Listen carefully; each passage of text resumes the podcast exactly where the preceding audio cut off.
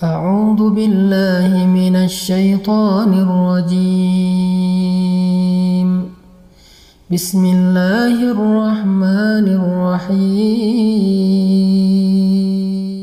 Tidak ada doa yang tidak dikabulkan Allah. Semua doa dikabulkan Allah. Orang yang merasa doanya tidak dikabulkan Allah, dia sudah suuzon pada Allah. Pertama, ada yang doa itu cash and carry, langsung. Dua, ada doa itu ditunda Allah karena ini belum layak. Sama seperti anak minta pisau, minta pisau, minta pisau, belum layak. Nanti kalau ku kasih kau luka.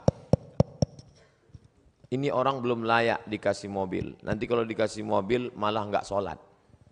Dulu waktu masih pakai motor sholat. Habis dikasih mobil, eh sholatnya Idul Fitri sama Idul Adha. Ilmunya belum sampai.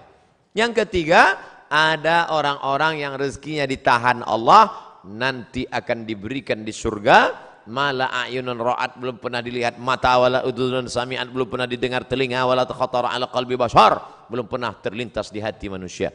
Jadi doa kita itu tetap saja doa. Ini sekarang banyak anak-anak muda nggak mau sholat, nggak mau berdoa. Assalamualaikum warahmatullahi wabarakatuh. Assalamualaikum warahmatullahi wabarakatuh. Oh, saya tanya, sampean orang dungo. Kamu kok nggak berdoa? Oh, yang lama aja belum dikabulkan. Ngapain nambah yang baru loh? Doa. Orang yang nggak mau berdoa itu sombong, maka doa. Ustadz, boleh nggak kalau saya doa saya sebutkan orangnya? Ya boleh. Ya Allah, itu ada ketua BEM, orangnya ganteng banget. Ya. Rasanya kalau punya suami seperti dia, hmm, so sweet. Boleh, apa nggak boleh? Tolonglah kirimkan angin cinta ke hatinya.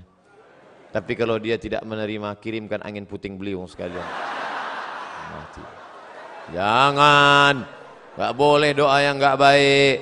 Andai dia tidak bersudi berterima, maka berilah yang lebih baik daripada dia insya Allah. Maka kita minta pada Allah bukan yang kita mau, tapi yang dikehendaki Allah Subhanahu wa taala. Ah, makanya bapak-bapak kadang kalau dia nikah, istrinya biasa-biasa aja. Pas ditanya sama orang, "Pak, istri si Bapak?" "Iya."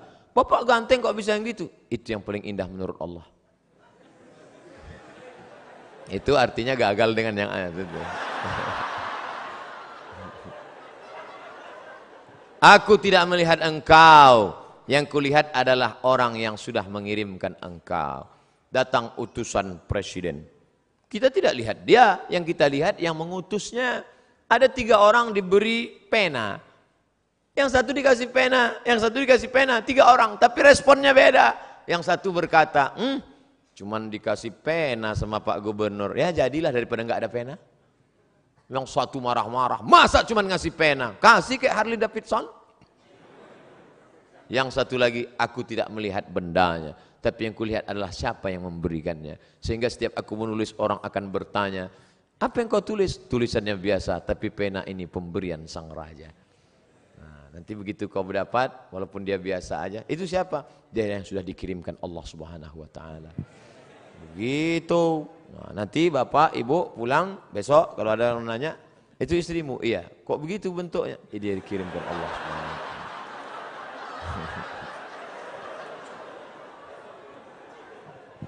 Jangan pernah kau berhenti bosan berdoa kepada Allah Subhanahu wa taala.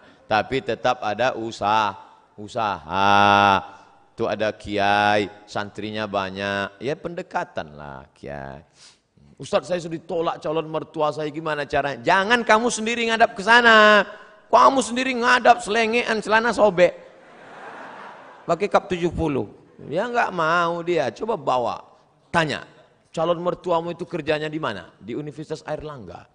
Bagian apa dia? Di kantor. Bawa Pak Rektor. Mana tuh? Pak, pak, pak, pak, pak. Ini mau minta mohon Bapak Sudi agak oke, okay. begitu sampai di sana, hmm, langsung dia, nggih Pak. Apalagi sampai Pak Rektor, iki mahasiswa wapi tenan iki. Masya Allah, langsung Insya Allah. Jangan bawa saya. Kalau saya bawa nanti yang diterima saya. Bercanda. Ustadz, Saya punya pertanyaan Ustadz, bagaimana caranya agar kita ikhlas dan kuat ketika kita ditinggalkan oleh kedua orang tua kita menghadap Sang Ilahi?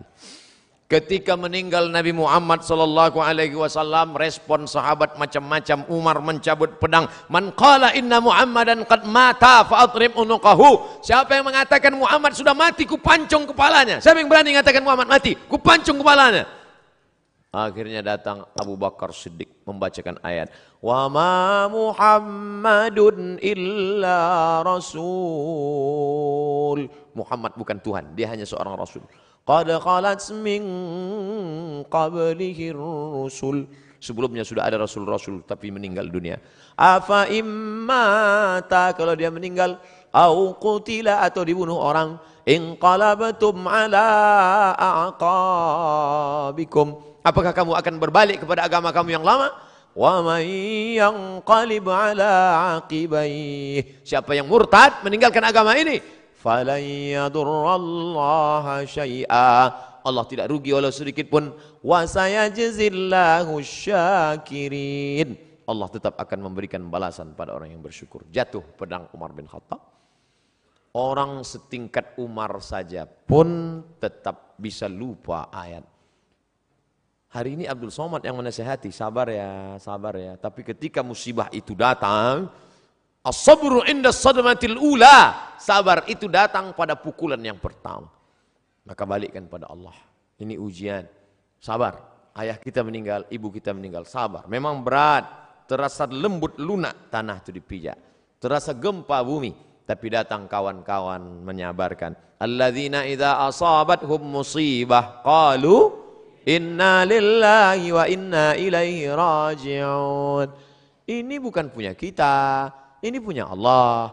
Allah ambil, dia lebih sayang. Allah hanya ingin melihat kau sabar. Nabi Muhammad anak yatim, Imam Syafi'i anak yatim, ulama-ulama kita anak yatim. Jangan sedih menjadi yatim karena Allah ingin memuliakanmu, kamu sama dengan Nabi Muhammad sallallahu alaihi wasallam. Fa yatima fala taqhar. Jangan kau hardi. Nah, jadi sabar. Makanya banyak kita lihat suami-suami yang ketika istrinya meninggal sabar dia. Tak dia menangis. Setetes pun air matanya tak ada menangis. Bapak enggak sedih pak? Itu pinjaman dari Allah Pak Ustaz. Sampai akhirnya Allah mengambil. Apa yang mesti saya sedihkan? Ustadz nih kalau cerita selalu enggak enak aja. Oke kita balik.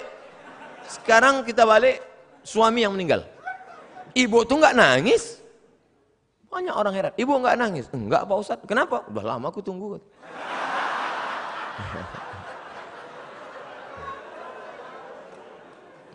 Balikkan pada Allah SWT.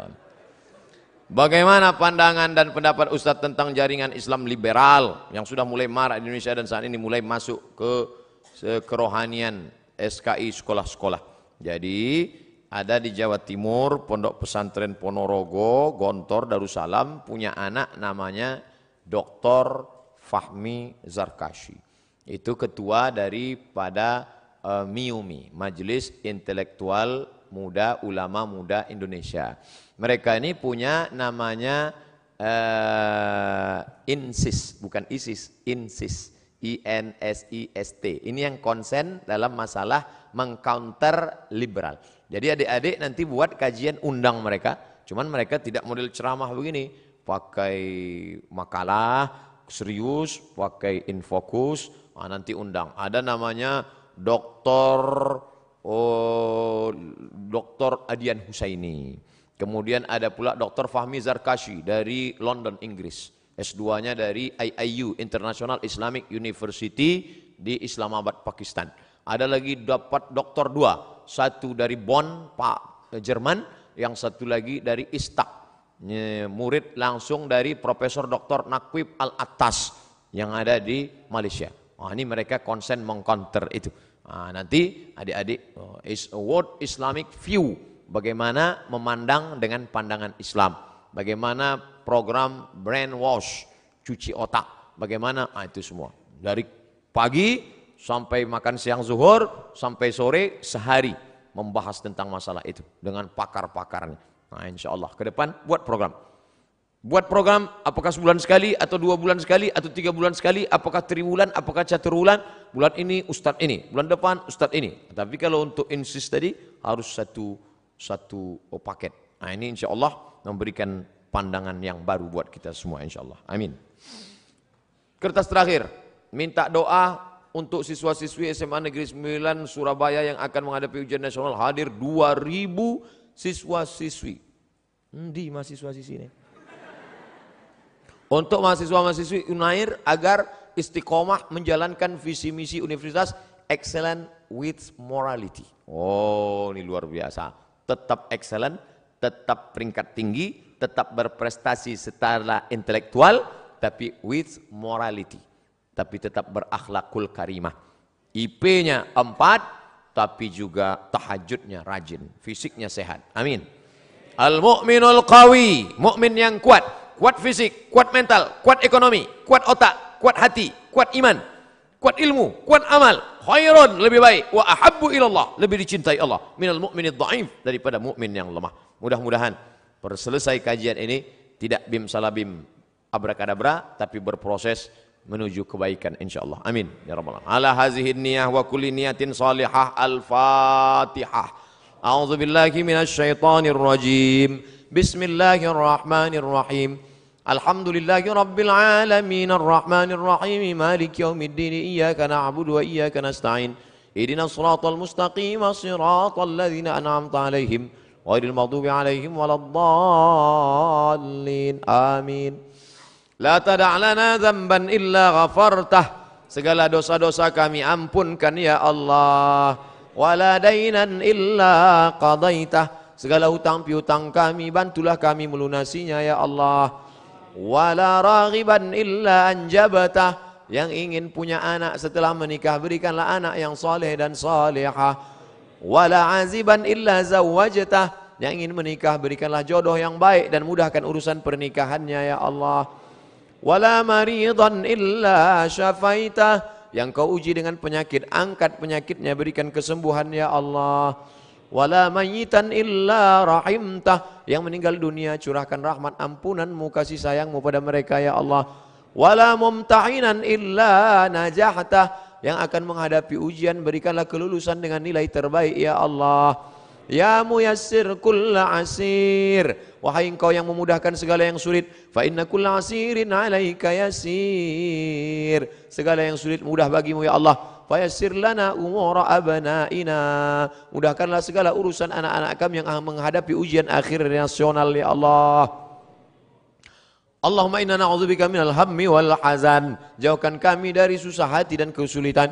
Wal ajazi wal kasal. Jauhkan kami dari sifat lemah dan malas. Wal jubni wal bukhul. Jauhkan kami dari sifat pengecut dan pelit. Wa dhala'iddaini wa ghalabatir rijal Jauhkan kami dari dililit hutang dan dikuasai orang lain ya Allah.